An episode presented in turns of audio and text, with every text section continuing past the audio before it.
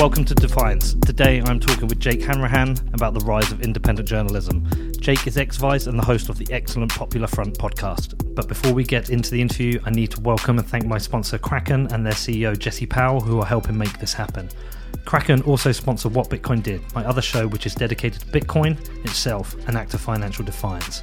Bitcoin was introduced to the world in 2009 by its pseudonymous inventor Satoshi Nakamoto as a response to the 2008 financial crisis. Bitcoin is a decentralized peer to peer digital currency without any central authority. By not having a controlling party required to validate transactions, Bitcoin is both trustless and permissionless. And as Edward Snowden said, Bitcoin is freedom. And Kraken is the best place to buy Bitcoin. Consistently rated the best and most secure cryptocurrency exchange, Kraken puts the power in your hands to buy, sell, and trade Bitcoin. You can find out more at kraken.com, which is K R A K E N.com. reason why we fight is to draw attention to issues and to fix it. resilient, resolute, defiant in the face of impossible odds. We are in the beginning of a mass extinction, and all you can talk about is money. Hundreds of protesters turned out singing Glory to Hong Kong, an anthem of defiance. Jake, man, good to see you again. Good to see you, mate. Good to see you always. Yeah, so we recorded before, but we're going to do this again. I think a lot's happened for both of us, right? Yeah, yeah. What was it like a year ago, maybe? Oh, was it that long ago? Yeah, I think I think like Popular Front was like six months old or something. Wow. Yeah, nearly a year. That's how long it's taken me to get this new podcast up that I've been talking about for ages. Yeah. I, th- I sometimes I don't think you. Maybe you don't know yourself, or other people don't know how much work goes into this stuff. Yeah, it's fucking non-stop in it. It's like literally non-stop. Yeah. Especially when you're doing it all on your own. and Yeah. Yeah. No support, man. Well, listen, look, we're going to cover some of the old stuff again, and then we're going to talk about some new things. But I think, uh, like, I've obviously been following your work for a while now. Big fan of Popular Front. I think it's really cool what you're doing. The podcast is awesome. I recommend it to people, and also the video work you've been doing is great. But also, I've recently taken. I, I was never into the early Vice stuff. It was only over the last couple of years I've really gotten some of their stuff. But used to work there, so I think for anyone listening to this, Jake, it'd be good for people to hear your background. You know your journalistic career and uh, how you got to where you are now. Yeah, yeah. So um, I'm a now currently an independent journalist. Got my own platform, Popular Front. But I started off mainly. I'd say when I first started getting known for my work was when I started with Vice News when, or I was like 24. So 2014. I was a print journalist before that. Just you know, no, just trying my best. And then I when Vice News started and it got good, like I was like, right, I want a bit of that. And then ended up working there and was one of the kind of original kind of team in the UK and then I don't know what three years I think I did there, four years, and then it just got to the point where it was like, yeah, three years, and then when HBO kind of bought it out and changed it and kind of turned it from this, you know, what was I think groundbreaking kind of war journalism and conflict, turned it into like this kind of. It's just like a bit of political propaganda was starting to seep in, and I was like, nah, it's like it's not for me. you know what I mean? Yeah. So I left, and then I did, you know, freelance for two years or so, or a year or so, and then I was like, you know what, I'm getting. I hate the phrase mainstream media. Like there's a lot of like weirdos use it, but I was getting sick of what I just kept seeing as these hurdles in mainstream. I was like, you know what, I'm either gonna quit or just try this one last idea. So the one last idea was Popular Front, which was you know a podcast focused on kind of the niche niche details of modern warfare, we say, and and like underreported conflict. And yeah, it just really took off, man. Because you know, obviously, I had a background. I should say when I was at Vice News, I was covering war and conflict, so it was great. You know, a great start to the career, being so young, getting to go to all these places and you know learn about the world and report on it. So yeah, man, that's where I am now. I think the uh, independent journalism thing's a really good angle. I think a lot of people are buying into it. Yeah, yeah, and I I think it's starting to find its feet again as well because for a while, like independent journalism was when it when the internet was early, it was good. It was like cool blogs and stuff you would never find out. Then mm-hmm. mainstream worked out how to use the internet. Mainstream media got big, and it was good for a long time. And I still think there's a lot of good mainstream outlets. But now, like there was a, a you know a time where independents were like kooks, you know, like weirdos or like fascist outlets.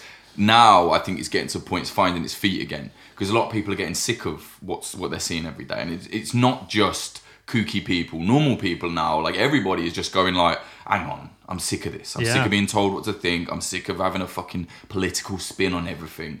So yeah, I think independent journalism's at a very good place right now. I think in uh, you know whether it's journalism or not, I think Joe Rogan's helped people a lot. I think Yeah. people have realised that somebody can create an independent platform, but get get a, a an audience as big as mainstream or even bigger than mainstream Bigger, TV. yeah. And I heard this really saw this really interesting tweet where somebody said Joe Rogan should run the presidential debates, which I actually thought had a lot of merit to it in some ways because you know look. And he's not perfect. You know, some people have criticisms of him. I like him. I like the guests he gets on. But Yeah, what he's done is he's he's kind of taken independent journalism mainstream. Yeah, and he's he. I mean, I think he'd be the first to say he's not a journalist, but he definitely has a very good like the essence of it. You know, questioning people, and there's a lot of people that will be like, oh. He had this person on that I don't like, so therefore I don't like Joe Rogan. It's like bore off. Like he has a lot of good people on, a lot of idiots on, but he just at least has them on and he talks to them. I'm not into that no platforming thing. You know, I think if something's ugly, then you should see how ugly it is. You know, it shouldn't be no platform unless it's like some Nazi that's like using it to incite violence, but that's different. But um, yeah, I, I've been listening to Joe Rogan since I was like like 23, and I remember I loved him, man. I was like, this is great. I do prefer the old like stoner alien stuff. like I, I'm not not a huge fan of some of the political stuff he does, but I will say I think he has hands down the best interview with Bernie Sanders that anyone else has done. You know, and I think I think he's good. Yeah, I think he's good. I I also absolutely love the interview he did with Jack Dorsey, the second one that had Tim Pool. And I, I know that thing he'll say, "Oh, he's not a journalist," and I've I always say I'm not, but people always say, "Oh no, you are."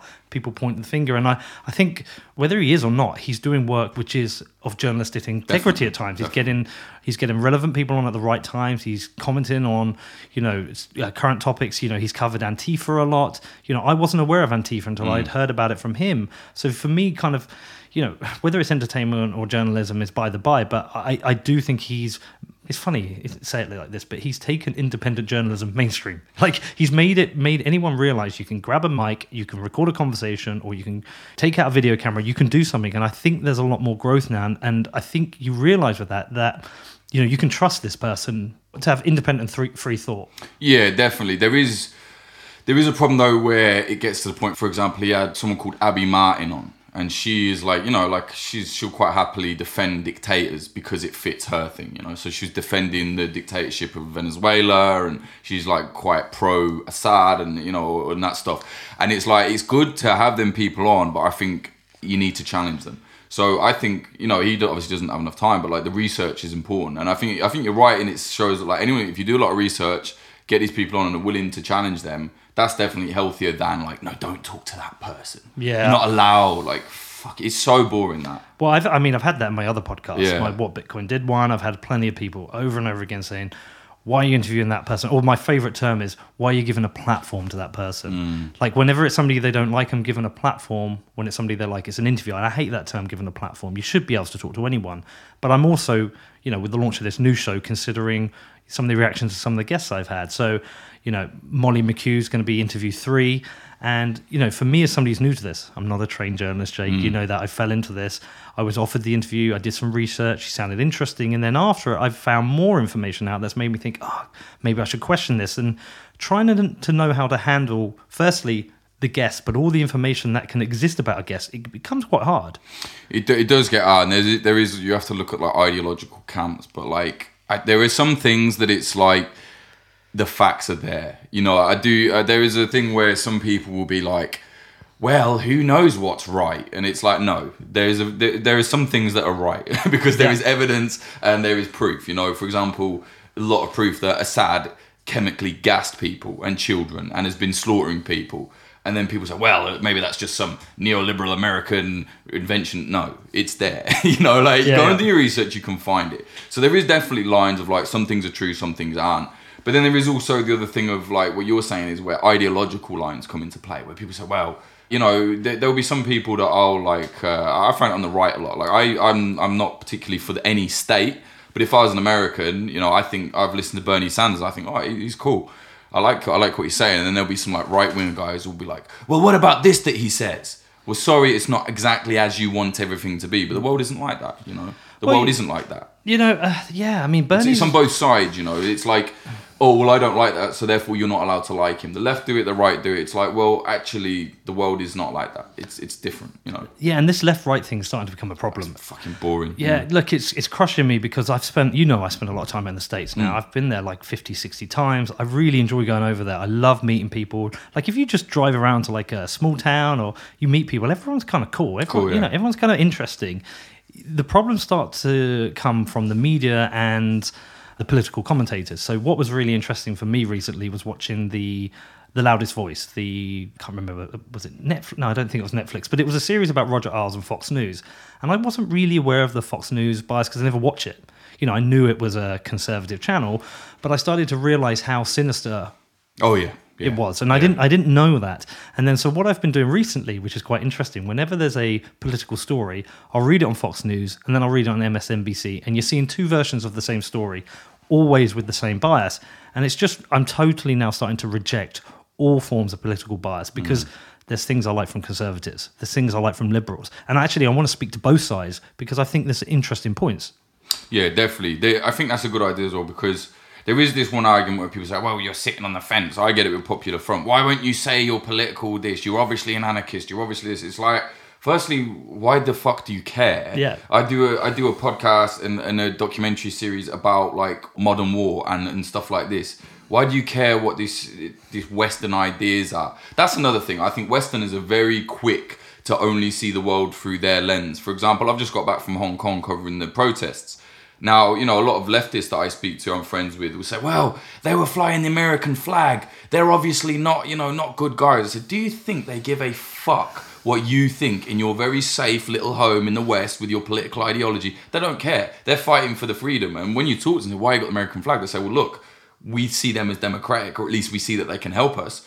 So we're waving the flag because we hope they help. Of course they fucking would. Hmm. If America attacks them tomorrow, they'll burn the flag the same way, you know? It- like Westerners are very quick to, oh, well, I'm not very happy that this protest isn't going exactly as I want it to. Well, they don't care, nor should they, because they're not living with you and they're, they're fighting for something, you know? And it's not just for Hong Kong, it's all over the world, you know? Well, I think uh, you know people asking you, you know, are you this, are you that? The starting point is always what divides us. Yeah, we want to yeah, find out exactly. what, what divides us, and they can have an argument about it. But you know, I'm much more interested in finding well, what do we align? Yeah, you know, yeah. what are we? What are our similar goals? Like, you know, we might have something with regards to like, you know, healthcare. Do we believe that it should be uh, coerced, or do we believe that it should be like a, a human right? Okay, we agree on this. Well, what don't we agree on? How can we work together? Because all this divisiveness, which really is a weaponized tool for media companies to make money, I think it's causing a lot of rage problems. for clicks. rage for clicks, Absolutely yeah, rage clicks, yeah, and it's it's causing.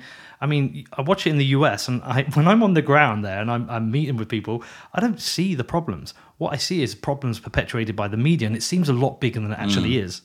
Yeah, I, th- I mean, I think the problems are there in every country as they are, but I think you're right in what I would say is maybe that like people need to realize outside of Twitter, where a lot of this goes down, like most people don't care. You know, the, the Joker film, non outrage, is a perfect example. Everyone's, oh, what's going to happen with the Joker film?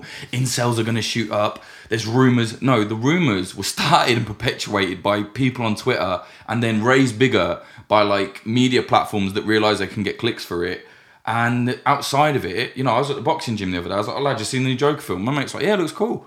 It's like, oh, have you heard about this? And they're like, nah. like, they, they just don't care. They want a shooting though. The media, want, it's well, like it feels yeah, like I mean, it. it Do you know what I mean? feels like Yeah. that sometimes. It does. I mean, it does. I don't know, man. The more I, I get into this, the more longer I've been doing this work, I started. I don't want to sound like one of these like outsiders and that, but I do start seeing things differently, and I do sometimes think like, what are you on about? And I, I don't think that it's anything deeply insidious. I think a lot of the journalists are so far removed from normal people.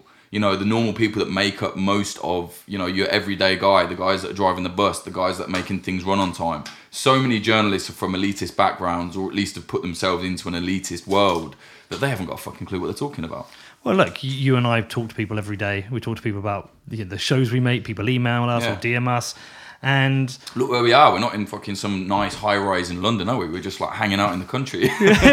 we're in Bedford, Yeah. chill, chilling in my kitchen. But Yeah. but the thing is, because we've got no paymaster, essentially, I mean, we might have sponsors, but we can kind of do what the fuck we want, right? We can make what we want, and I don't know. I for me, it feels like if you really align yourself with something, that you you kind of create a trap for yourself. Yeah, well, it, it depends what it is. I think. I think you're right. I think if you align politically, personally, I feel like when you align, if you're a journalist and you want to vote, like that's obviously that's fine. But it's like if you make all your work about that, that's when there's a problem because it's obvious that you you, without realizing it, people can end up with an agenda. You know, objectivity. I don't really believe in it in in the pure form. Like I've said, you know, I cover a lot of war and I've seen a lot of horrible things, and I've I've said this whether you know, Western journalists who who are like, no, this is nonsense, but it's true. If you're a completely objective journalist in the face of like brutal authoritarianism, murder, killings, then you're a psychopath, frankly. Mm-hmm. If you're seeing children get killed and you'll say, well, I'm an objective journalist and therefore I'm not going to let this affect me. No, like be don't be neutral, be truthful. Say like they're doing this. And that doesn't mean pick a side. That just means point it out wherever it is. If your favorite rebel group does something bad, point that out too. But don't then just be like, "Oh, well, you know, it's it's a shame that these kids died, but here's some more numbers. It's like no, like humans don't work like that. Mm-hmm. Humans are based with interaction and feelings, and there's no reason that should be removed from journalism, so long as it's the truth, you know. And you have to be open about your biases. I think everyone has biases. It- Like I said, if you mm-hmm. don't, you are a psychopath. Yeah, you yeah. Like if you're open about it, that's actually more honest. Being allegedly objective is one of the most dishonest things you can do in such a certain situation. You know, I think. Well, you know, I interviewed Mike Cernovich. I know I'm going to get a load of shit from it, and, and From like, me. yeah. but even, doing it early on, like people are going to give me a lot of shit from Yeah. it. But the reason I wanted to speak to him is that I'd seen his work about Epstein. I thought that was interesting. I wanted to talk to him about that, and look, the conversation went on. But I thought that was interesting work. In prep, I watched his documentary Hoaxed, which you know.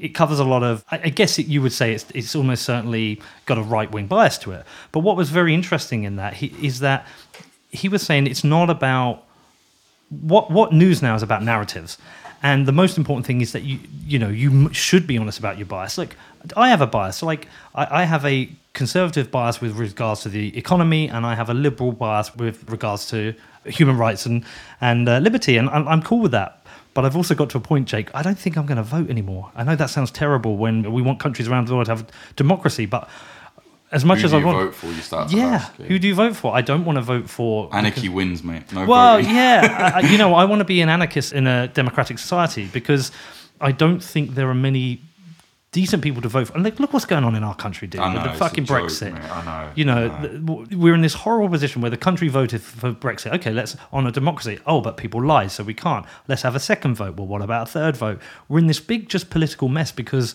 there's no one left to really you can believe in to vote for. There's, uh, in my opinion, no solid opposition either. Like, I'm not a particularly fan of Corbyn. I don't. I find him to be a kind of bourgeois, like pretend representation of so-called left. You know, I don't see that as. I personally, I'm like, what's left about him? You know, like I don't really, other than what he says. You know, I saw the other day he's saying like, oh, the first thing we're gonna do is recognize Palestine if we get in. Now that's fine. But what about all the fucking people that are working like for minimum wage and people that are going to food banks and homeless people and drug addiction? What about that? Isn't shouldn't you focus on that? Like, do you think my mate down the road who has two jobs and goes to the food bank gives a fuck about you representing Palestine? Like, I, I don't mean to be horrible about that. Like, you know, I definitely feel bad for the Palestinian people, but come on, like, let's let, what he's doing. And my, point is, what he's doing is showboating, in my opinion, to like bourgeois West London leftists, and that for me is not really going to help the class situation in our country.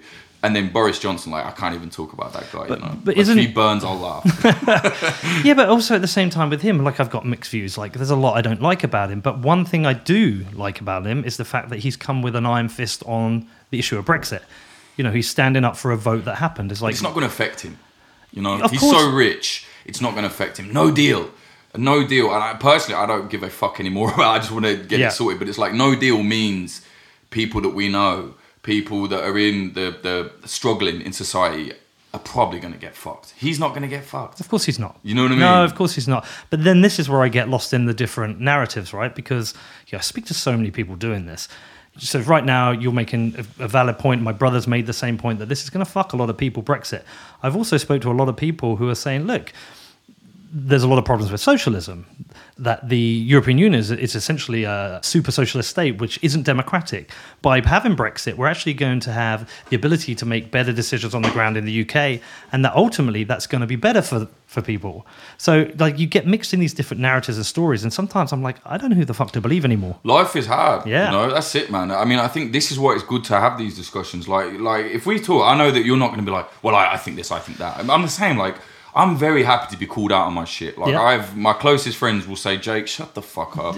and then I'll go, Yeah, you're right, actually. You know what I mean? And often Yeah. I'll say things I don't particularly mean just to get a rise out of someone because I'm like, let's have the debate. Let's Yeah. talk. You know, let me learn from you and you learn from me. Unfortunately, everybody's so offended now that you have to be careful the way you word things. But you know what I mean? It, it, it is good to have this, man. You should be able to say, hang on, what about... I'm from a very, like, political family. I remember growing up, you know, my family are Irish on one side and Welsh on the other. And, you know, I remember my dad's very, very class conscious, you know, working class, socialist. My granddad's the same. And we, we grew up, you know, constantly talking about politics. And as a kid, I didn't even realise it was just normal. And then as you get older and you, I try and talk about this and people are like, no, no, no, don't do this. I'm like, isn't that normal? Shouldn't you be allowed to just have that in your life? You know, Yeah.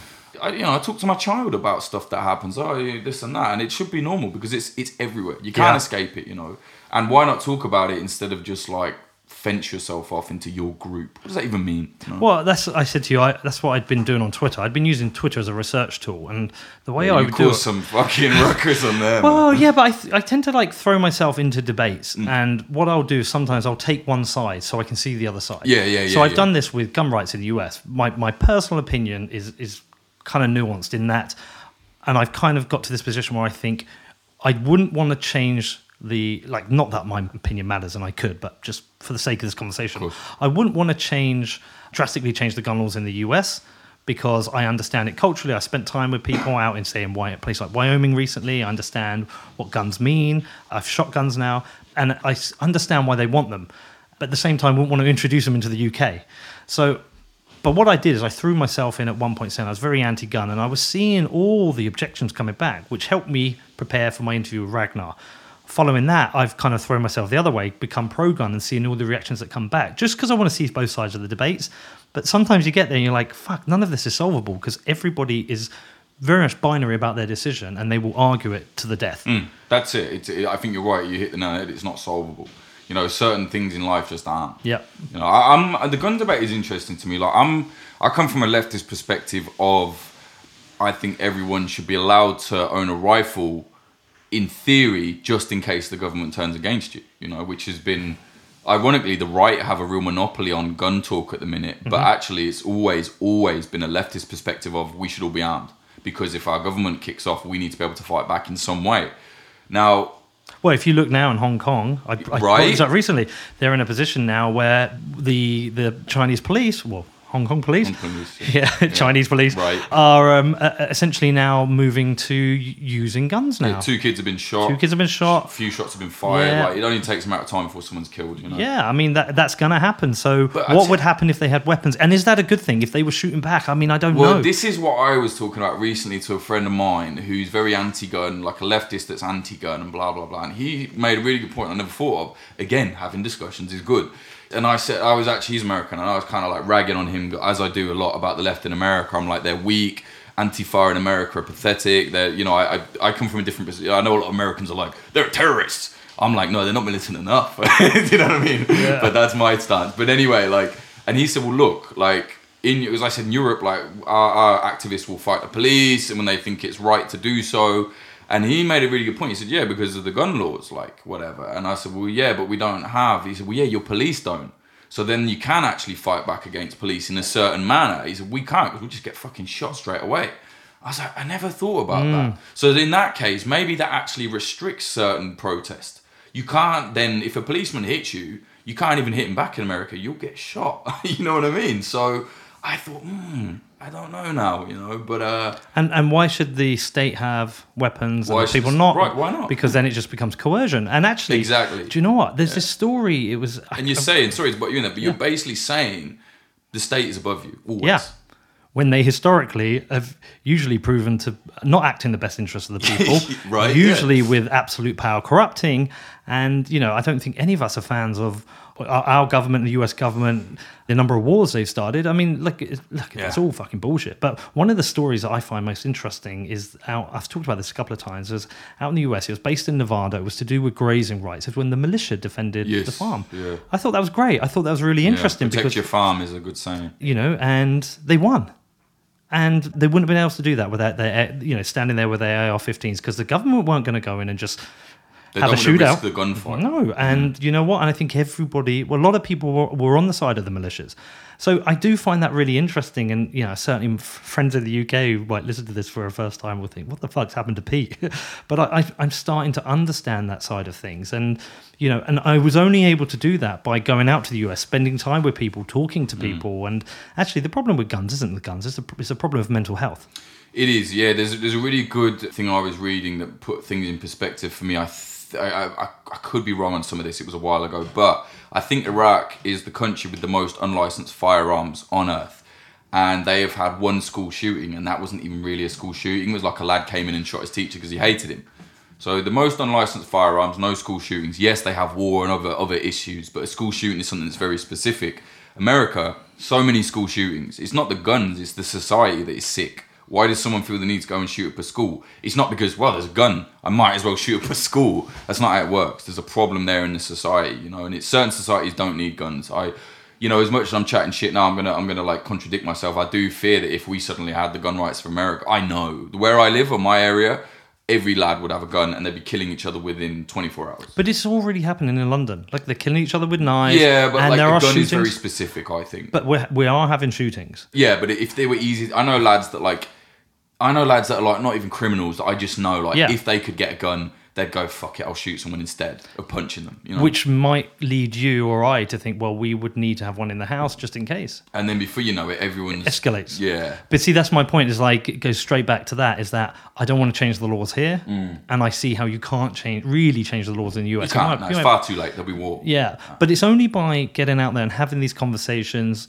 You know, the interview I did with Ragnar, it's an independent discussion Yeah, that yeah. goes up on the internet and it's been heard by 15 20,000 people you know, very small compared to, to other people but i think this is the importance of independent journalism independent conversations like this that allow people just to have a broader broader uh, discussion because if you rely on mainstream media there's pretty much always going to be a bias Yeah, like as there is with anything, I think. But it's, I think it's good to have an alternative. You know, like I read the New York Times. I think their foreign coverage is great. Mm-hmm. But then there's other things that I'll be like, well, I'm not gonna fucking read about this for them. You know what I mean? And I'm Mm. not gonna read like Bloomberg to hear about the news at the banks because I know that they're not gonna report on that. Actually, they're gonna like lick their ass.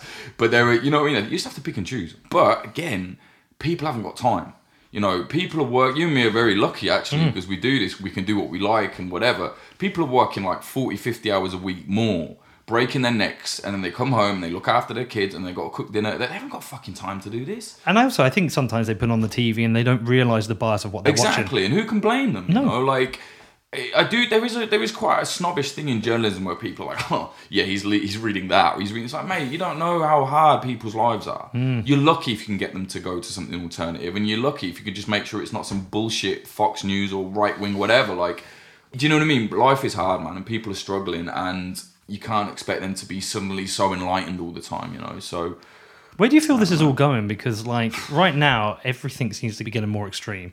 Yeah. Uh, I- I was trying to. I was thinking about it the other day and trying to understand where it's coming from. And I, you know, I've been watching. You know, I watched this documentary called The Red Pill, and Yeah, there was a yeah, group protesting outside a discussion, which I thought was very interesting. And then what I've noticed is there's lots of protests happening now. So we've got we've got the I can't remember. I was on the radio this morning. The environmental Oh, production in London. Extinction Rebellion, yeah, yeah, we've got that. We've got the vegans who are standing outside McDonald's blocking people to go in. So th- there's a lot. And I was trying to think: is this is this because of the internet? Has the internet brought the world closer together that we've been able to find groups of people who have similar interests and, Mm. and then build these groups? And then why is it that everyone's suddenly protesting about every issue there possibly is? Yeah, but here's I have a I have a different take on it a bit. I think that there's maybe more protests now, but they're less meaningful. So That's great you know, point. you know, like the poll tax riots. My dad would always talk about that, and only when I got older did I, I realize what it was all about and do some research on it. People came from all over the country on buses, on trains to meet and go like, "This is out of order. We don't even know each other, and we're not having it." And that I, I think it was incredible what they did. And they, you know, people say, "Well, it's violent." Well, sometimes it has to be violent. You know, I'm sorry that you know peaceful means don't always work, but you have to have a, a legitimate threat to the the state or whatever the power is for them to actually go, okay, we better do something. Now, like Extinction Rebellion, like what a joke. I find them a joke. I'm very, very interested in deep green ecology, looking after the environment. I'm very big on that, and not in the sense of let's stop plastic straws. Like, good luck. Like, you think that's going to make any dent on the Nope. absolute hell that we've done already? No, I'm, I'm big on like radical change because I think actually culturally, less urbanization helps people in their heart and everything. I think it's a lot better to be in nature and whatever. Extinction Rebellion, it's just a powwow for me. I think it's just like fair play to them, but it's controlled opposition. The government knows they're not really going to do anything, you know, and like it's the same with like Greta, like, and uh, I feel terrible that so many people go after her. Like, she's this young 16 year old autistic girl, really believes in what she's doing, and I actually admire her. Yeah, I do. I think it's amazing, but it's like, oh, you went to the UN and you asked them to stop. Like, oh, they're going to stop now. Like, that's not doing anything. I really, You know, I, you know doing what? anything. I don't 100% agree with everything I've heard her say, but I really, yeah, I Uh, yeah, for what she's doing, like, good for you. Like, She's you know? 16, Good for dude. When I was 16, I was like, I was a moron. yeah, I was a moron. mate. I was like, oh, let's go and steal a car. Like, oh no, let's not. Like, those are the decisions I used to think about. She's going to the UN and like, and then she'll have an iPhone and some fucking right wing guy's like, huh, well, she's got an iPhone. Like, Yeah. yeah, that, that's how the world works. Yeah. Oh, although she wouldn't travel on a plane, she went on the boat. They're like, "Whoa, do you know what the cost went into the production of the boat?" And it's just kind of like, look, Surprised we don't live in the 1800s. you know? yeah. I I find the environment stuff really interesting because you know, on my Bitcoin world, there's a lot of people they're climate change deniers or Mm. deniers of the fact that it's human caused. And then I, I always have to try and provide some evidence to prove it is. Like I fundamentally believe that humans are causing climate change. Yeah. I fundamentally Yeah. believe it. I've watched a lot of documentaries. I've read a lot about it. I can't sit there and just spiel off the stats, but I fundamentally believe it. And I think, you know what? She's 16 and she's got into the global consciousness of Yeah, this. yeah, and not? I admire it. I think Yeah. it's brilliant. And yeah, I mean, she's even, there's a little bit of hers that's a part of the intro speech for my new podcast. Because I think, you know what? Whatever you This say, podcast? yeah, whatever this, yeah. There's like I've got like a I've got like a medley of different Mm. bits of speech, and there's one bit I just thought, you know, that's pretty cool. I don't understand why people are actually attacking her. Ah, it's like, come it's on, unbelievable, She's man. 16, She's like 16 years Yeah. old, like, and she's got autism. Yeah. Like, you should be, uh, you know, the very first thing you should do is like thinking, right, we need to protect people like that from attack because Yeah. they're more vulnerable. And secondly, look what she's doing. Yeah. You know, like it's incredible. But again, I don't think it's going to make a difference, and I do think it enables specifically like neoliberal types to feel like they're making a difference. Yeah. I support Greta. I went to the march, and, and now what? Now what? It's the idea. well, we went to the march, so you can talk about it round your nice little dinner party in your nice little West London house and do fuck all else. Yeah. But I support Greta. Yeah, but you- you're not actually doing anything, you know. And I, it's fine, I get it, but it's like that controlled opposition is very dangerous because it gives people the illusion that they're changing things while the government just carries on literally laughing, being like, whatever. You know, I, I feel like the threat of protests in the West are very minimal now. You know, like in the rest of the world, people are getting really aware. Like we have to cause real ruckus. Hong Kong, perfect example, as we've spoken about. A lot of Western people saying, "Well, they attacked a police officer." First of all, like don't be a bootlicker. Secondly, like I'm sorry that the protest hasn't gone exactly as you want it to. I'm sorry that you in England didn't see the protest exactly pan out as you wanted it to. Like it's, it's again, it's nothing to do with you. The pol- They started off peacefully police attacked them. They realised, they said to me, I've just been out of there. They said, look, every time they escalate violence, we will escalate violence. And it's like, violence is bad, but sometimes it's a tool, you know, and it's it, not that all protest needs to be violent, but I just feel like this controlled opposition is very dangerous because it makes, again, makes people think that the effect is bigger than it is. And really, it's not. You know, Extinction Rebellion in a year, well, maybe I'm wrong actually. Maybe it would be good to open people's eyes to a lot of stuff they perhaps wouldn't have. It's good that people are hearing about them. Mm-hmm. But then I hope, you know, read Desert. There's a good book called Desert. And like pe- people like this, you know, read into really how bad things are. And then I think maybe then work out another way, you know. Well, I think the climate stuff's. I think we're fucked. I think we're fucked. Yeah, yeah. If, if you look at, you know, you've done a lot of research on this Yeah. as I have. If you look at it, there's no real way to turn it back. You know, I, one of my sisters I spoke to about this, and she studies like geography and stuff like this, and she's not radical at all. But she made me laugh one day. I said, "What do you think needs to be done to actually save the Earth?" Because she she's geography in terms of the environment. I don't know what it is called, but whatever. And, and she said, "Destroy every car." And I laughed. She said, "No, no. Like, if you want to make a difference, we literally have to destroy every car now." and I laughed, and she was like, "I'm serious." Well, dude, there, there's like three options, right? You get to a you get you, you go zero carbon, Yeah. which is virtually impossible because there's no will from there's no real will from the Western governments to do this. Ab- absolutely not. And Yeah. certainly not even from developing countries because you know they're rightly saying, "Well, this is unfair. You're developed countries, we're not. We don't have the technology." We don't have the, the yeah, exactly. We don't have that like privilege to do that. You know. Option two is what will be will be, and I think things will gradually get weirder and weirder and more fucked up. Or thirdly, there will be some weird scientific experiments to try and co- put stuff up in the atmosphere, which I've read about, or put stuff in the mm. ocean to reflect mm. sunlight, and that we've got no idea the consequences. But I think we're too late. There is no will from the Western governments who lead this essentially to make a change. I've come to that reality. I just don't know when in mine or my kid's lifetime it starts to get out of control where there are climate wars. Because there almost certainly will be climate migration, Definitely. which will lead to climate wars. And I think that's concerning. And I don't know if that's in five years or 35 years. I think that's exactly right, man. And I think there's this thing I see a lot of like right wingers will talk about and be like, oh, oh well, they said this was going to happen in the 90s and it still hasn't happened. It's like, do you know how small amount of time that is? Yeah. Like, Yeah. Do you know how long it took the dinosaurs out of extinction? No one is saying it's going to happen right this second. But man, look at the summer we had this year. You're telling me that, oh, no, no, it's just the weather's changing. Well, maybe it is, but mate, I'm telling you now, I hadn't experienced. When I was in Syria this year, it was as hot in Syria as it was in England. When I was, I, was, I took my friends, hey, what's the, what's the weather like, boys? I'm chilling, it's hot here. And they're like, yeah, it's hot as fuck here too. Well, You well, people are moving from the coast, the, certainly parts of the eastern coast in the US. I mean, downtown New York has flooded. Uh, was it Hurricane Sandy? I think it flooded. Right. And you've got parts of Miami that are flooding.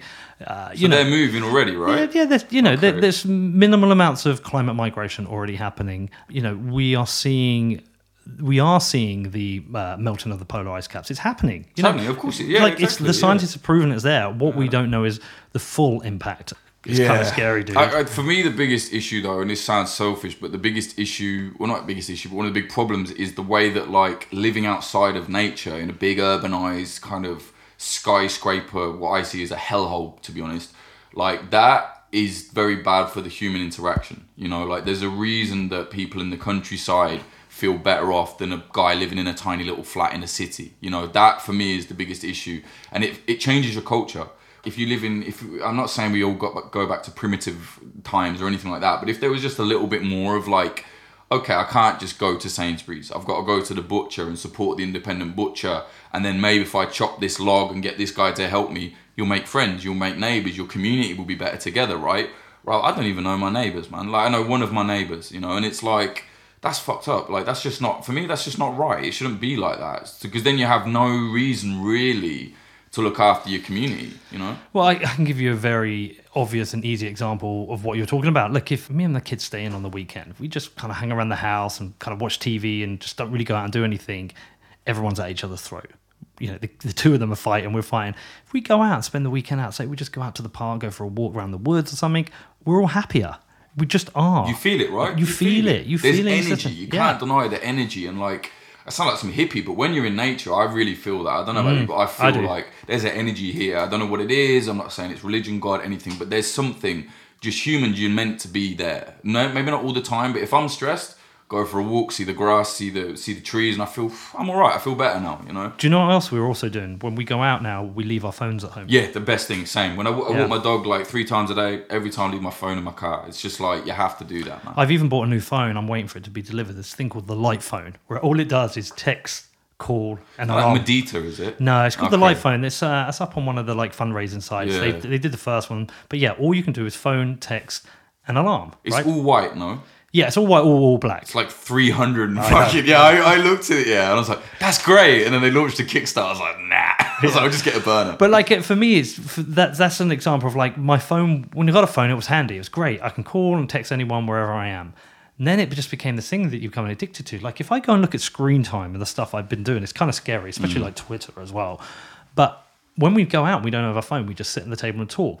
You know, so having that phone is going to ultimately change my relationship with a phone in that it just becomes a device that's useful at the point I need it, not this addiction thing that, that with all those little buzz triggers and right? And they, they get you hooked on it. They're like hooked. the drug pushers of the modern age. It's like Silicon Valley is the fucking Al Capone, you know? It's, it's disgusting. Well, did he sell drugs? No. But you know what I mean? It's Yeah. like, uh, it's disgusting. I, I, I am a hypocrite for it as well because I'm online a lot. But for me, it's almost become like, because of the business, Popular Front, you know, and I'm running my business. It's basically business, you know what I mean, media, but whatever. And it's like I have to do this, I have to do that, otherwise no one will know we're about. And I'm getting tired, man. I get mm. tired of it. I'm like, fuck. Every night at 11 p.m. I put the phone down, and then something will come in my head. Oh, I need to do that. I need to do that. And before you know it, you go on to do it.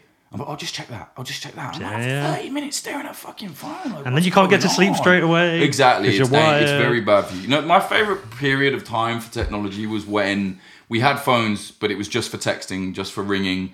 And when, you know, like PS1 days, you Yeah. know, like that was perfect for me. I'll give you that. I'll give you the Yeah. PS1, the early days of the internet. We had Napster. Uh, yeah, you know, right. little- MSN Yeah. things were a bit wild, you know. now it's just like it's too much and Yeah. you know and i see the impact you know on all children i just you know i see like snapchat i remember i was in this airport and i was at the conveyor belt waiting for my um, luggage and this kid's just opened his phone he's just got off the plane and he stood there on his snap and i don't really know how to use snapchat. No. i have one friend which is my son it's the only Right, way he replies but and he just sat there taking the same photo over and over again sending it to like people over Of and over. himself? yeah all the way down all the way down. And then i've watched like my you know my son is utterly addicted. I cannot get him off snapchat and it's just relentless hour after hour of conversation conversation with his friends and it's got too much Who needs to talk that much? Yeah. I, I'm like a bit of a, a loner to me. I like being alone. I very much Yeah. like being on my own. Like I do my work and I talk to people, but there'll be times where phone's in the drawer, sit down, watch a film, and I just think, how can you be constantly on that? Yeah. You know, like what what is there to talk about then when you meet up? You know, and I guess there's always something, but it is a struggle, man. Like uh, you know, I feel I'm a bit of a like kind of an old guy in that sense. You know, like I'm old before my time, but. I definitely notice other friends have been like, yeah, that's good actually. I'm going to do that as well. And like our generation, I feel like are the last to understand that it's not good to be on your phone that much. I feel like the younger generation, maybe the next one after that, don't even get that. Yeah. It's just normal. Like, Yeah. I'll just be on your phone all the time. At least we're like, right, this is fucked up. Let's put this down. dude we're doing the uh, how old are you 29. oh you're 10 years younger than me but we're doing Uh. the uh, in my day Yeah. we're doing that we're doing that we're doing in my day we Get the wireless out. yeah, in my day we didn't we didn't have a phone. a fucking weird is that? Yeah, we didn't. All right, well, listen, look, we should talk about your work. Sure. because your work is super cool. Look, you've traveled the world, man. You've seen conflicts. You've seen the best and worst Mm. of humans. Like, what's your kind of overall feeling of like? How do you take it all in? Everything you've done, everything you've seen. How do you reflect on the world with it all? That's a good question, but I've never really thought of it like that. That broad. How do Mm. you take it in? Um, Have you become desensitized to the worst of humans? I've been become desensitized to certain acts of violence. The thing is, the, the idea of desensitization is not necessarily always as insidious as it sounds. I don't think so. If I see a beheading video, which I have watched for research purposes, which you unfortunately you have to, you know, it's not the beheading you're watching; it's other things, you know. But now, like if I saw that, it's like it's bad, but I'm not going to flinch. I won't even. That sounds bad, but it doesn't mean that you think it's okay. You know what I mean? Like there's mm-hmm. desensitization, and then there's something else. So obviously, I think I've always been in favor of you have to see the ugly things. You know, you have to see. For example, the other day there was some like fucking Nazi commenting on something on Popular Front on the Instagram, and a few like anarchos even, which was ironic, were like, "Stop this guy from commenting." I said, "Look, man, these guys are scum. You got to see the scum out there as well. Unfortunately, you do, you know." And it's the same with the work. You have to see the bad things to, I think, like understand how people are living. There's a very, I don't know, I feel very blessed to have seen a lot of things I've seen. The people I've met in these wars are just like some of the most incredible people ever. I, to be honest, I think way more about the good people that I've met and the struggles that they're in rather than like, oh, I can't believe that. I can't believe that bastard. Like, which maybe people be surprised about because I'm seem always angry online, but I'm actually not. I'm very happy to have met so many people and like, I really care about as well. Like, I, I know some people like, why do you care about that so much? It's just a job, and it is just a job. And I'm not one of these guys that thinks I'm going to change the world, but I do. Obviously, I care about the people I've met, you know, like and the people that are fighting for like their freedom is like a big important thing. I feel like, and I feel like that should be uncompromising, you know. And I've met people that also agree with that, and to the point where they're doing things that are just like selfless, you know. Like I'm fighting for this, I'm fighting for that, and and I don't mean like necessarily like with a gun, just people that are trying to keep their family afloat, having a laugh in the worst place possible. Like people in the Middle East have like the best sense of humor I've ever seen in my life. Like I love it. So dark and evil and funny, you know, like because how else they're gonna deal with this, you know? Mm. So I think like honestly, I just feel really blessed to have seen it all and and it, it does make me like I get very frustrated with being back home sometimes because I just think like I'm not one of these what about us. I don't think well do you know how lucky we are it's not that but I sometimes I do think like man I've met people with nothing who are still nice and polite and will be, you know, and just good people. And then sometimes you meet someone who's got fucking everything, and you're just like, you're still an asshole. You know, I mean, I'm an asshole, but you know what I mean. I know Like, what you it's, mean. and it's just, that that is. Sometimes I feel conflicted. I feel like never quite at home. Well, one of the things about the work you do is that without you having done that work, I wouldn't have realized the amount of conflicts that are on- ongoing. Yeah, yeah, that's something I focus on a lot. Yeah, underreported conflicts. Yeah, because look, the mainstream news seems to cover just the main conflicts. I mean, even to the point of the only way I was finding out information about what was going on with, say, the Yellow Jacket campaigns was via Twitter. It just wasn't covered really on the news. Mm. It was for like a week. Yeah. There, there is also another perception. I've done this myself, and this is how I know. There is a thing where people go, "Well, the mainstream aren't covering it," and then and then you Google it, and you're like, "Oh, they are." I'm just maybe not watching it. You know, like I don't have a mm-hmm. TV. I have a TV, but I don't have any channels tuned in. So I, you know what I mean. But no, there is definitely. You are right in the sense that like it will come and just vanish, you know. And I know that with Popular Front, what we did when we covered the Yellow Jackets, we did a bit of the conflict on the ground, the clashes, but we got all the archive of the police just beating people up like relentlessly, and we put that in there. And a lot of people were like, "Fuck, I didn't see mm. that on Sky. I didn't see that on the BBC." And and maybe they did put it up, but I think sometimes it's just like you have to really lay that out there, you know. And uh, they don't. I feel like the news now is a bit scared to put something a bit like nasty out there. In the nineties, it's not. If you watch coverage from the nineties of like BBC and all of them doing amazing war coverage, now I don't know. It's different. yeah, the only person I tend to follow now for war coverage is Sky News Crawford. Alex Crawford. Yeah, Yeah, she seems to. She did something quite bad recently, in my opinion. Like Did she, she? kicked off with me about it for even questioning her. But like, Okay. she worked with like like a known jihadist in Idlib. Like, I don't actually. I think like to show the horror that the regime, you know, Assad regime is doing to people in Idlib. You sometimes have to work with bad people. But you should always be upfront about it, I think. And she was like, "This is a guy we just happened to meet," and it's like, "Really? Right, I didn't know the know only that. English speaking." But no, she, I like. I don't want to take away from her. She's done excellent work. Yeah. know. Yeah. Um, but it seemed to be a thing. Like I remember from my childhood, the the war reporter. It was like, Yeah, like a- you yeah, know, it was a big right? thing. You know, was it Kate Adie was. Was it Kate Yeah. Adie was always out there? I'm trying to know, remember. too yeah, uh, but, uh, but like it was the thing that the, the war reporter. It seems to be. I don't know. I, I seem to think- feel there's less of it. I think with technology, a lot of people can report their own stuff. You know, so there's Yeah. massacres happening right now in Iraq, and there are lads on the ground just filming it with their smartphone and going like, "Look what's happening," which is a gift and a curse because it means that you can rely. Like this citizen journalist idea is nice until you realise that some people will lie or they'll they'll misunderstand the situation. So sometimes you do need a trained or at least an experienced I'm not trained but like an experienced journalist to be like this is what it is you know there is an art in actually bringing out the nuance of a situation mm-hmm. as opposed to here's a raw clip where you've no idea what's going on but that looks bad you know of course there are things like I saw a video this morning where like a fucking security forces in Iraq just shoot unarmed protesters that's obviously you can see that but like Yeah. you also do need someone out there I think to to message it back to you because in the West or whatever we don't understand certain things because we don't live out there. So, know? so what's going on in Iraq right now? Because you said it's it's like there's a lot of protests. It's hugely Widespread. underreported. What's going on? It's it's what it is is basically people have got sick of the corruption and there's a real problem with uh, unemployment there.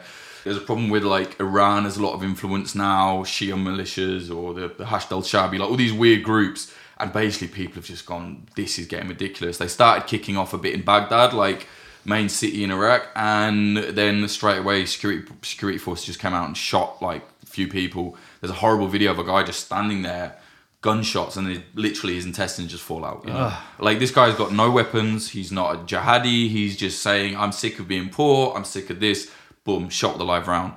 As people are in the Middle East, they don't have that. You know, they're not going to be pacified. So you know, they were like, "Right, we're taking to the streets." I think over hundred unarmed protesters have been shot in the last two weeks now, dead, like killed. but that's not been reported. I've not seen it. It, it is out there. It is out there. But you are actually right on this situation. For some reason, it's not a big. I don't know why. Is it an embarrassment to the Western nations? Maybe you know, maybe the situation we caused. Yeah, well, well, definitely we caused a lot of the problems in Iraq without a doubt. But I think what it is is honestly, it's not that insidious. Often it's budgets. Journalism is in a real crisis right now. That's not me saying it. That's everyone will tell you. There's not enough budgets to go around. There's not enough experienced people to send out to certain places. But I don't know, mate. Sometimes I do think like I'll be honest with you, like I know the Guardian, like, and they, they do some terrible stuff, but they do do some good stuff. and they'll be like always asking on their website, well, we need this money, and it's like, yeah, fair play, donate to the Guardian, but I've been to their office. And they're wasting a lot of money on shit, you know. Don't let me tell you now, journalists have got used to a certain kind of lifestyle. Like to the point where I and this sounds really fickle, but I'd be like, those desks, you don't need them. you don't need this desk. Get one that's half the price. And you'd be surprised how much money you can save. I remember once reading this report where an airline had to save a million dollars a year. And this guy came in and took the olives out of the martinis. And because the amount of olives they were ordering, they saved a million. I don't know if it's true, but like, you know what I mean? You need to have that mindset if you want to save money, man. Well, you, you you know, we're talking about this beforehand. If you want to go and make a film, you know you can do it on a budget. Right. I know. I was about to say that. Like Popular Front, we call it shoestring lifestyle and it's real.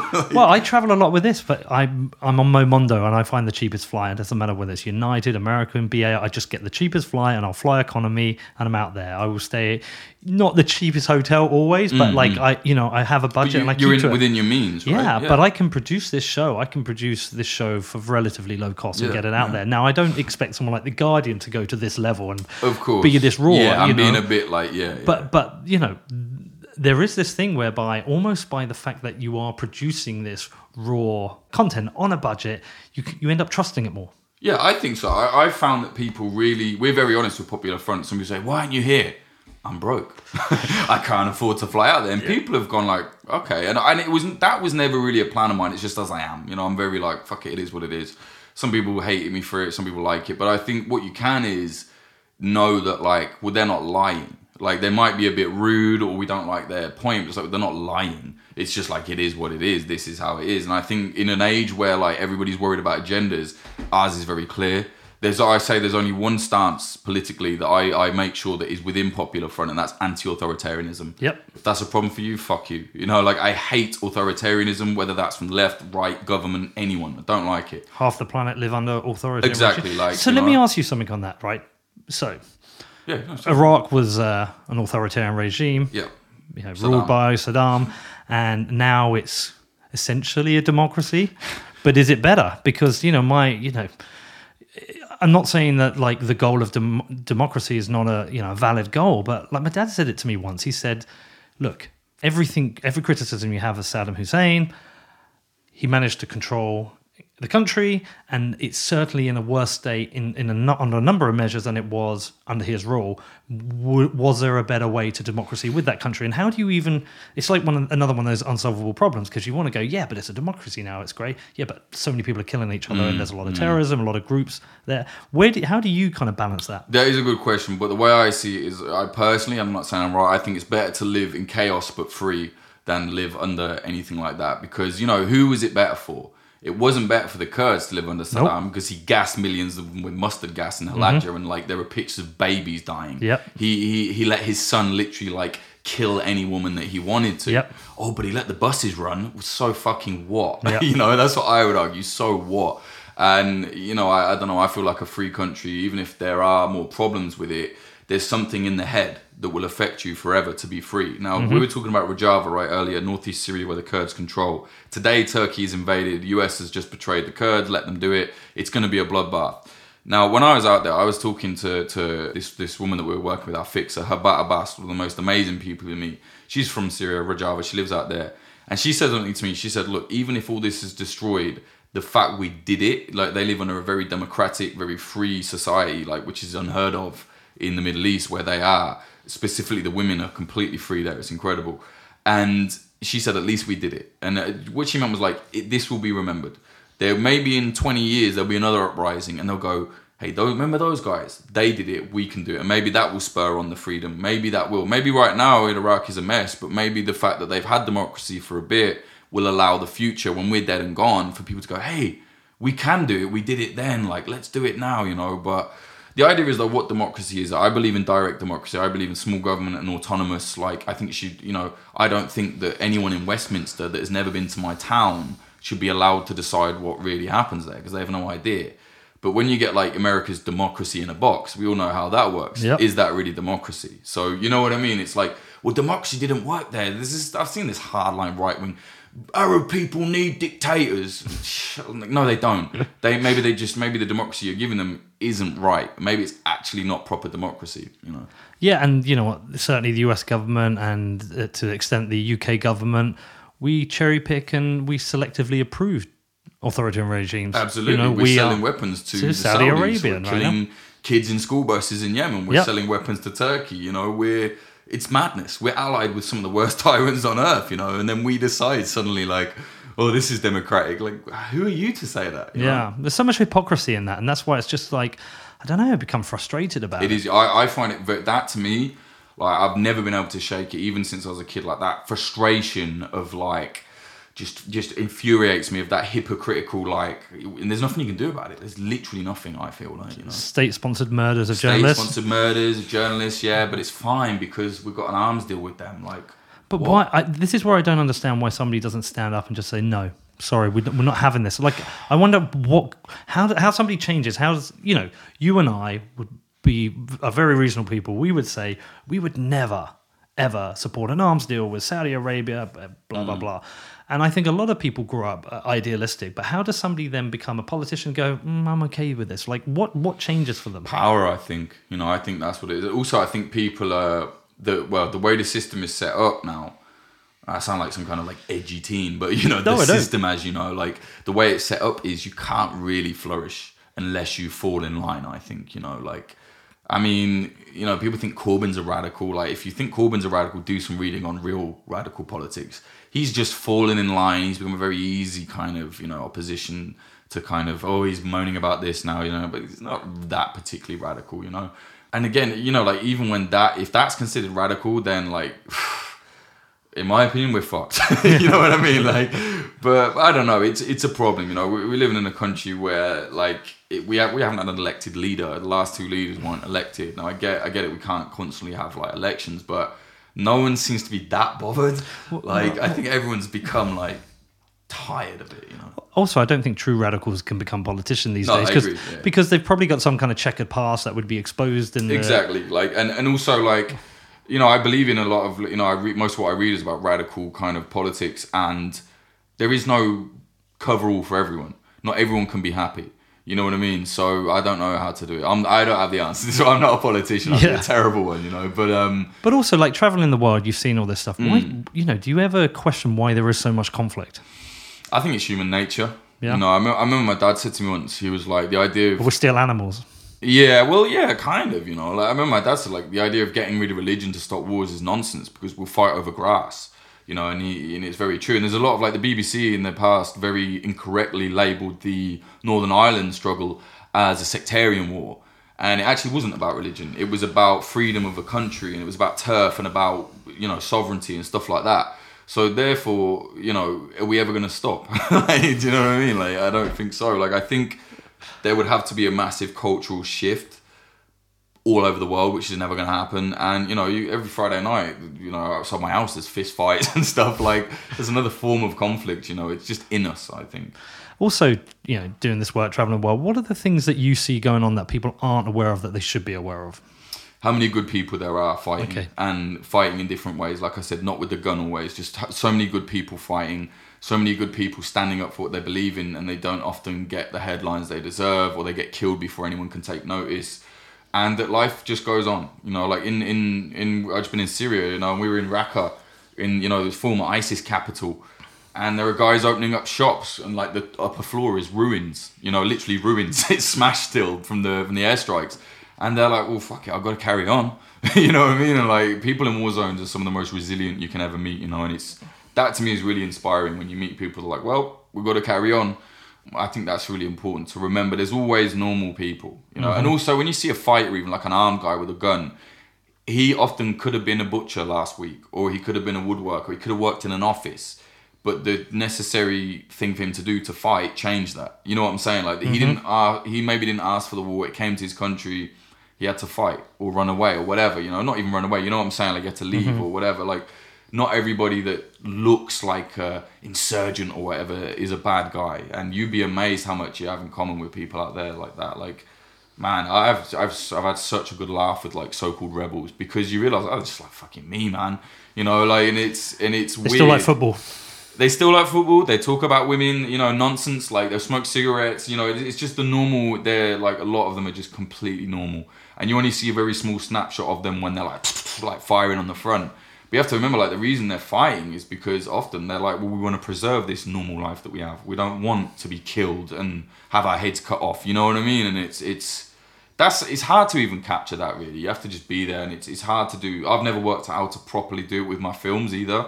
Often we'll leave bits in that maybe other people will take out because I'm like, no, there's something about that that tells you about their human side, but it's tricky. You know, it's tricky. Yeah.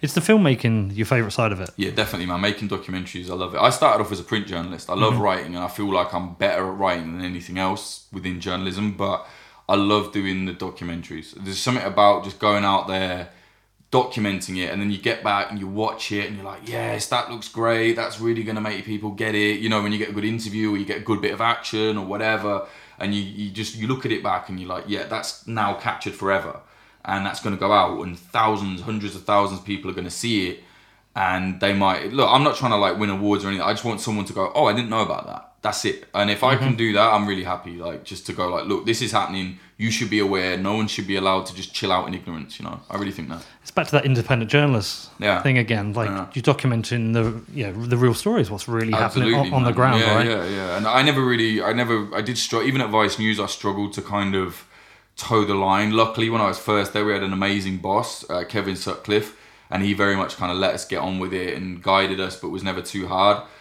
But even I don't know, I, I find a lot of problems with mainstream journalism, and I got to a point where I felt like I don't have to listen to this shit anymore. I don't have to have a fucking commissioner tell me no one's interested in that. Like, how do you know? You've been earning 300 grand for the last five years and you live in like Primrose Hill. How do you know? How do you know what people want, you know? So that just got me down. I was like, you know what? I have to do it myself. I was going to quit and be a carpenter. Like, my granddad's a carpenter. So I was like, I'm going to quit and do carpentry, which was my plan from school. But I was like, let's just try this. And I'm fucking glad I did because I would have hated being a carpenter, I think. And do this working. Like you It know, is I, work, I see people talking about your work. Yeah. Your YouTube stuff's great. Very cool. the podcast is amazing. Some of the people you've had on are really Yeah, interesting. man. Thanks. I'm, I'm so happy with that, man. Like we have got. I feel like there's a certain thing we're doing that it feels semi-original, and Yeah. I've always wanted to create something original. I don't think it's completely original because there's clearly like a lot of my influence from Vice and other places are in it, but I feel like it's kind of new, you know. And there's a buzz around it, which I really. I work so hard at it. I'm working every minute. You know. Man, know, I know. You know I'm doing yeah, the like I same. do- right? Yeah, exactly. You know how it is. You have to Yeah. do this constantly, but it's because it's my own. And people are like, "Yes, this is cool, man. We like this." I'm like, "Fuck it, I have to do it. I have to keep going." You know, it's great. You're gonna have to let go some bits at some point, and if you, if you want to scale it, I know, like this lad once, like literally in my town, he like hit me up and was like, "Hey, like I see what you're doing. I do video editing." I was like, "Here, put these subtitles on this for me, please." Like, and put some subtitles on it. And even that, I was like, "Oh, he's just subtitling a video," and I'm like, "Oh no, is it gonna be okay?" And it was perfect, you know. you know what? You got to find the right one. So I had this engin- Yeah. engineer get in touch with me. So I used to do everything: book the interviews, fly, do the interviews, edit the interviews, engineer, arrange it, publish it. And I got this engineer out in Australia get in touch. He's an English guy. He said, "Look, do you want some help with this? I'll do one for free." And I was like, "Look, no, I'll pay you, but like, do it." And he Hmm. did it. And it wasn't, you know, it wasn't perfect the first time, and we've gone back and forth. And now at the point with him where I've done an interview and I upload it. He sends me my scripts, I record it, he arranges it, he publishes it on my website. I don't even review it now, which was I know, and it was a big it was a big step to not re-listen to my interviews. A really big step. What I realize is that when I re-listen to my interviews, I'll maybe remove 30 seconds of an hour interview and it's usually for my own ego because I'm like I don't like the way I said something. Mm-hmm. But by letting go, I've in, I've basically given myself 50% more capacity so I can make another show.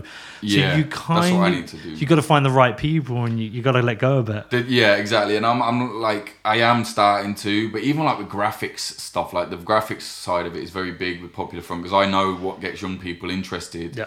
and then it gets them to learn stuff.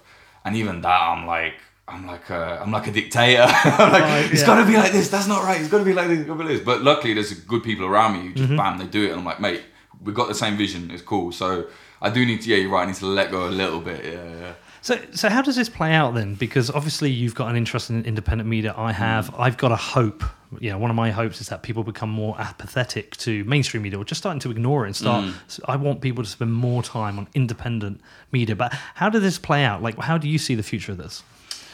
I think we're gonna. I might be wrong in this, but I think we're going back to like like I said earlier, how the early stage of the internet was. Like I noticed people are posting more on like Medium and like blogs get more attention than they did maybe three years ago when I first started, you know, looking at independent stuff.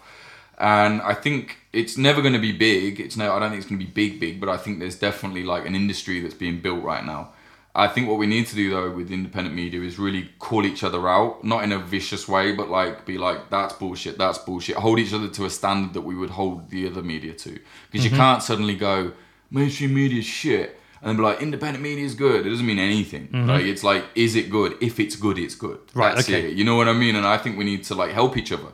Definitely. I'm a, when I was at Vice News when I first started there, the best thing for me was working in a team with all these people, all meeting all these weird people, people teaching me things. Like my best friend I met through Vice News, and and it's like that is the best thing ever. Like we all need to just work with each other and not be offended by each other. And if someone says you're doing bullshit here, not be so such a baby and like cry about it. You know, because if we get annoyed with something in the mainstream and then just do that ourselves and then get annoyed with it within the independent, we're no we're no different. You know what I mean? It's mm-hmm. like you got to learn from the problems that you see elsewhere, not just repeat them, but on your own. You know what I mean? No, I know exactly. What, I'm look. I'm learning on the job here, Jake. You know, I've done Me the- as well, man. Me as well. I've learned so much shit, man. Jesus. you know, I, I did the original podcast now for nearly two years, and I've got called out a lot. And you know, I've been very defensive at times, but other times I've kind of taken a step back and said, "Well, what is it? What is it you're actually having a pop at me for? Are you right?" And you know, sometimes they are right. I think I'm throwing myself into a, like a bigger cauldron with defiance because there's certainly, you know, I talked to you about the Molly McKew interview. Mm. Like, I was offered the interview. Yep, okay, it's an information war expert. I want to do it. Got prepped, went out did my research and now like I'm reflecting on it thinking I'm going to get called out on this I'm definitely going to get called out on Cernovich and so I, I totally agree with you I think people should call you out but it's a very very hard it's a very like it's a very difficult line to walk You're quite good at it, though. I think. I think you're I quite know, good at taking criticism. Like you, maybe you because know- I'm shit I get so I just get a lot of criticism Yeah, maybe. I get a lot as well. And I know there's a lot of journalists who really don't like how I'm doing things. But then there is, you have to have a certain confidence in yourself as well. what well. do you get called out for So like they'll say like, oh, you're making war look like whatever. You're making Cool. it look cool. I'm like, I'm like, look, what I'm doing is getting young people to interact with what we're doing, and also like there are very fun parts of war. Now, sorry that I'm not making all of that look awful and terrible, but it's not all awful and terrible. Do you know what I mean? Like there are good parts of it, and there are parts of it that are worth making look like I want to watch that. Like I'm sorry, it's not all we're here on the front line. na, na, na." Like no, we make it look very visually attractive because that makes people fucking watch it. Yeah. And if you don't, if you if you're gonna cry so much that you think that oh you're making it look like this, fine, don't do it.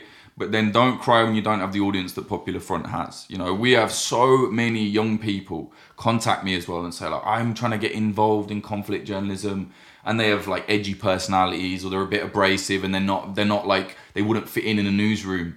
And it's good for them to feel empowered because they will create good work, maybe save people's lives. You don't even know. Maybe change people's lives in the future. And if you want to cry about the way Popular Front framed a certain thing, well, that's up to you. But like, I don't care if that's your problem. You know? Well, well, look, going back to Vice, most of what I understand about what's happened in North Korea, what is happening in North Korea, is from the work they did. Mm. But they made reporting on North Korea fun. Right, and but there's also like people that are doing a lot better work on North Korea than Vice could dream of doing that you haven't seen because haven't they seen haven't made it good enough to be accessible. Like it's not their fault, but I'm just saying there are certain people that if you really want to, if you want to make journalism for everyone rather than a circle jerk of other journalists, you have to look outside the box. You know, Mm. right? it's very cliche, but you do. You have to do things a little bit differently. So All right, man. I, I don't really feel that bothered when people kick off me. I'm like, whatever, man. All right, well, a couple of things I want to finish on. Sure. Firstly, you know what? You know I respect you, love your work. Ah, thanks, uh, you know this is newer to me. What advice would you give me going into this? I would say if you're gonna get like an abrasive person like Cernovich, who I think is is frankly an absolute dickhead, like get someone else. Maybe even do it. Maybe make podcasts along and be like, here's Cernovich, here's someone who thinks he's wrong. Like I just think as long as you get the other angle, or at least you challenge, you're good at challenging people, Yeah, yeah. right? You do your research, just challenge people and be like, well, what about this? But also don't let it become occupied in your mind that like, oh, I better do this because everyone else will hate this. It's like actually, like you said, he's an asshole, but his work on Epstein, which I would argue a lot of it he stole from other journalists, but like his work on Epstein is worth looking at. You know? Yeah. and it, the Epstein situation is mind-boggling. Dude, it You- blows Mate, my so many mind. liberals were like, conspiracy theorists think he died. Like, mate, well done. You've just basically blanketed so many people that are interested in a paedophile elitist sex ring. Like that's one of the worst things that you could ever even imagine. It's almost not real. It's so disgusting. They got away with it as well. And they got away with it. And you got want to away with laugh it off because this bloke talked about it. Well, this is why I wanted to talk to, talk to Cernovich. I wanted to Yeah. talk to him about a couple of things. Like, I wanted to talk to him a bit about fake news because that fake news is a problem. It Hmm. is a genuine problem. I I wanted to understand a bit more about like conservative reporting because, you know, I feel like there's this. we've- We're in this situation where. Um, you're shamed for being conservative. You should be liberal because if you're liberal, you care about people. But I don't think it's I don't think it's that cut and dry. I think there's a lot of nu- nuances to it. But most of all, I, I mean, I wasn't aware up until now to this point where you've talked about him perhaps stealing some of his work. from I wouldn't people. look. It basically there's, All these other people who there's didn't get the credit. A lot more than him. Yeah. But but at the same time, you know, when the interview came up and the opportunity, I was like, well, I do. I do admire some of the work on Epstein. I was aware of it because of him. I was aware of his reporting. I was aware of him going for the unsealing of the files. I thought this was important work. I want to talk to him. And I was like, I was in this dilemma. I'm like, but I'm going to get a lot of people go, oh, well, he's the Pizzagate guy, and you know, he's a Mm. fucking alt right, and blah. Why are you giving him back to why are you giving him a platform? And you know what? He actually gave me a bit of advice. He said, don't care what people think, which is hard, right? Yeah, also I think you do have to care what some people think. Yeah. do you know what I mean? Like, you know, like I don't know who would I? I don't like my grandma. Like, I care about every single thing she thinks about about me. No, he was more I like- trust her. Like, but you know what I mean? Like, there should Yeah. be some people that you really care about, but don't care about people that are gonna have a go at you all the time. On the internet. on the fucking internet. You know, like everyone's got a problem on the internet all the time. But again, like you said earlier, sometimes you do have to step back and go like, okay, you know, I've, I've definitely made mistakes with Popular Front, and I've thought, yeah, there's a few mistakes there. Like that's that's fair, you know, and I'll, I'll engage them and go like, maybe. And then other people will be like, you shouldn't do this. And I was like, fuck off. Like then people would ignore that. You know, there's I call it like not allowed culture. You're not allowed to do that. It says fucking who. Yeah. You know, it says who. Like, Well, do what I yeah, want, man. back to censoring. Yeah, censoring, right? Yeah, like Yeah. so there, there's some sort like I'm at very anti-censorship, but then like at the same time, I don't want like for example, my child shouldn't be able to turn on the TV at six o'clock and see a Nazi shouting some racist stuff. Obviously, you don't want that. Yeah. But then, like a, a- an example of this, I've done a lot of work researching and trying to crack down on neo Nazis in America. And when all the liberals came out, and when I say liberals, I'm not a conservative either. I hate them equally. like, there's a big mistake. Americans call liberals leftists. Leftists hate liberals. Do you know what I mean? Like, real leftists hate liberals. Yeah. But anyway, so so a lot of the American liberal media were like, "Get them banned, get them banned." You know what it did? It made it very fucking hard for me and a load of other reporters to track what they were doing because now they're on Gab, where it's a lot harder to follow what they're doing. It's a lot harder to find out where they are. They've gone on to different apps. So it's like, thanks for that. Because of your liberal outrage, you've actually made what was very good work harder. Yeah, well, like I stand by this, like let information be free. Yeah, yeah, Let- yeah, Expose yeah, people to it, you know, the sunlight disinfectant thing. Well, you're Yeah. right. Yeah, maybe you should, maybe we should be exposed to this shit. Uh, do you know what? I was reading a story the other day about this blues musician, and he goes and works with KKK people. He takes them to like the African museums, and and he's turned a bunch of people back. He was actually the guy who shot the gun at Charlottesville. I think it was Charlottesville, who's gone to prison. He actually defended him in court. He took him on a tour. I, I- again, I'm, I haven't got the details, so I'll share it in the show notes. But it was something like the African Museum, and he was just explaining to him what was going on with African culture, etc., etc., and then ended up defending him in court. And I was thinking, well, this is the kind of stuff we do want. We want information out there, let get, but try and get people to work yeah. together, trying to find common ground. Like I almost imagine you can get two people from two. I, re- I reckon you could get a fascist and someone from Antifa, and you could take them out the, for the day, and you can get, get them to be friends by the end of the day. Mm. You could get them to sit down and hang out if you've got the right mediation in there. But by making everything banned and divisive, it's just going to create more hate. Like if you're going to go out on Gab, they're just going to sit in their circle and just be offensive to It'll each become other. more extreme and Yeah. radicalized. yeah. but if it's on Twitter, it's going to have people just blocking them, saying, "Look, why are you talking like that?" I don't know. I don't know the exact. You're answer. right. Like the discussion is important, and I would have agreed maybe five years ago, but now I feel like things have gone. Just I think it's beyond that now. You know, and I have a very radical line personally of like, if you're a militant Nazi, I don't care if you get killed. I'm quite happy for you to be killed. Like that's my opinion.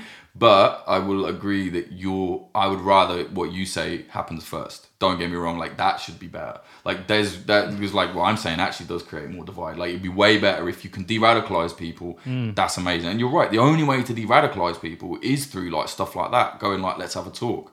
And in fact, there's a. It's funny. I'm just contradicting myself. There's a lad that helped me with the this big Atomwaffen investigation I did in America, exposed this whole neo-Nazi network. The lad that helped me was a Nazi when I got chatting to him.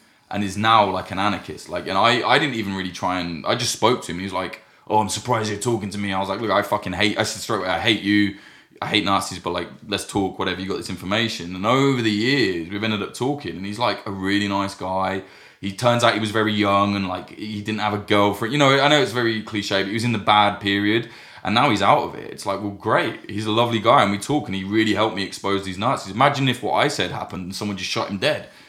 Well, probably not because you Yeah. know, like he's basically probably stopped other people getting killed because of this one group. So, yeah, I think you're right. I think discussion's the best way. Well, and so you know, it's called the Defiance Podcast, but actually, you know, I, I want to talk to somebody from Antifa. I want to sit down and have a conversation. I I'll go and chat my mates. I'll want- give you a shout. But I just want to find out what's going on. I want to find out, like, I want to have the conversation with them. I don't want to. T- I don't want to go to Oregon and just watch two groups of people just fight They're relentlessly very- over nothing. I want to sit down, and have the conversation, and just say, is there another way? Yeah, and but also like the Antifa name has been kind of ruined. Like if you look at hijacked. history, it started in like like Germany, Hmm. literally killing Nazis, like actual Nazis, not neo Nazis, actual members Yeah. of the Nazi Party. Like if you've got a problem with like a resistance group killing Nazis, like maybe you are one, you know. Like so that was, in my opinion, an incredibly noble thing to do. Now it's like like coming out into Oregon to fight the Proud Boys. Like the Proud Boys is so embarrassing. Like, can you believe Antifa is fighting Proud Boys? Even in Europe, I know Antifa in Europe who are like, "Oh God, don't talk about the American ones." Oh, like, right, do you know what I mean? Because it's like we would never do that. You know, like we would never do that. We would never fight them. We would ever. So you know, and also, they're just they're macing people for holding Yeah. a conservative opinion. Right, exactly. Like the idea that like you vote Trump, therefore you need to be maced. Like Yeah. fuck out of here, man. Like you that's a distraction. Fighting Proud Boys is a distraction from actually doing real work on Nazis. Now there are actually some very good Antifa networks in America who do things like find out where they work, find out where which some oh well they shouldn't be arrested or whatever. But it's like if they want to kill, literally is saying I want to kill someone because of their skin color. I don't think they're part of a good society. I don't think they should be mm. allowed to be in our society. But they do a lot of things in Europe. Like I know, like Antifa kid. I'm not like pro Antifa or whatever. Like, I couldn't give a fuck like what people want to do. But it's like the kids that do like outreach programs. You know, in Greece they do like food programs for the elderly. Mm-hmm. Like the anarchists there, they grow eggs for elderly people that don't have money. You know, they they raise chickens and help them. They do the gardening. They do a thing called guerrilla gardening where like they stop the government building car parks everywhere and make green stuff. You know, you never hear about that. You No, just hear about the Molotovs. And man, we should go to Exarchia in Greece. You'd love it. Yeah. it's cool, man. Yeah. All right. Well, listen. Look, just to finish up, tell us what's coming up. Tell people how to follow your work because it, Yes. it really is good work. Thanks, man. Um, yeah, so coming up, um, we've got the Hong Kong documentary is going to come out soon by the end of the month, hopefully. We just raised 10 grand on um, Indiegogo, so there's a lot more new stuff coming up.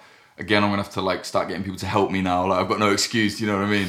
and yeah, if you want to follow us, go to popularfront.co, not .com.co. You'll see everything there. And the way we make money is basically selling bonus content subscriptions on Patreon. So Okay. that's patreon.com slash popularfront. And I have been told we we put more content out on Patreon than like most people. We have so much stuff on there that you don't get anywhere else. So I think, you know, for I always say this, five dollars a month, right? That's like one coffee. It's like if you can afford one coffee a month to get all this data and you want to be knowing about stuff, then like go for it, support us, you know. All right, man. Well, listen. Love your work. It's good Thanks, getting to know you, man. I wish you all the best. Yeah, mate, thanks very much, man. Let's air shake hands. Let's air shake it. All right, man. Thank you for listening to Defiance. I also want to say a massive thanks to Jake for coming on the show and supporting what I do. I've got to know Jake quite well over the last year, and he's also been a supporter of my other show, What Bitcoin Did. I'm a massive fan of his work. I highly recommend you check out Popular Front. Also, before we close out, I do want to say a massive thanks to my sponsor Kraken, the best place to buy Bitcoin. Consistently rated the best and most secure cryptocurrency exchange, Kraken puts the power in your hands to buy, sell, and trade Bitcoin. Find out more at kraken.com, which is K R A K E N.com.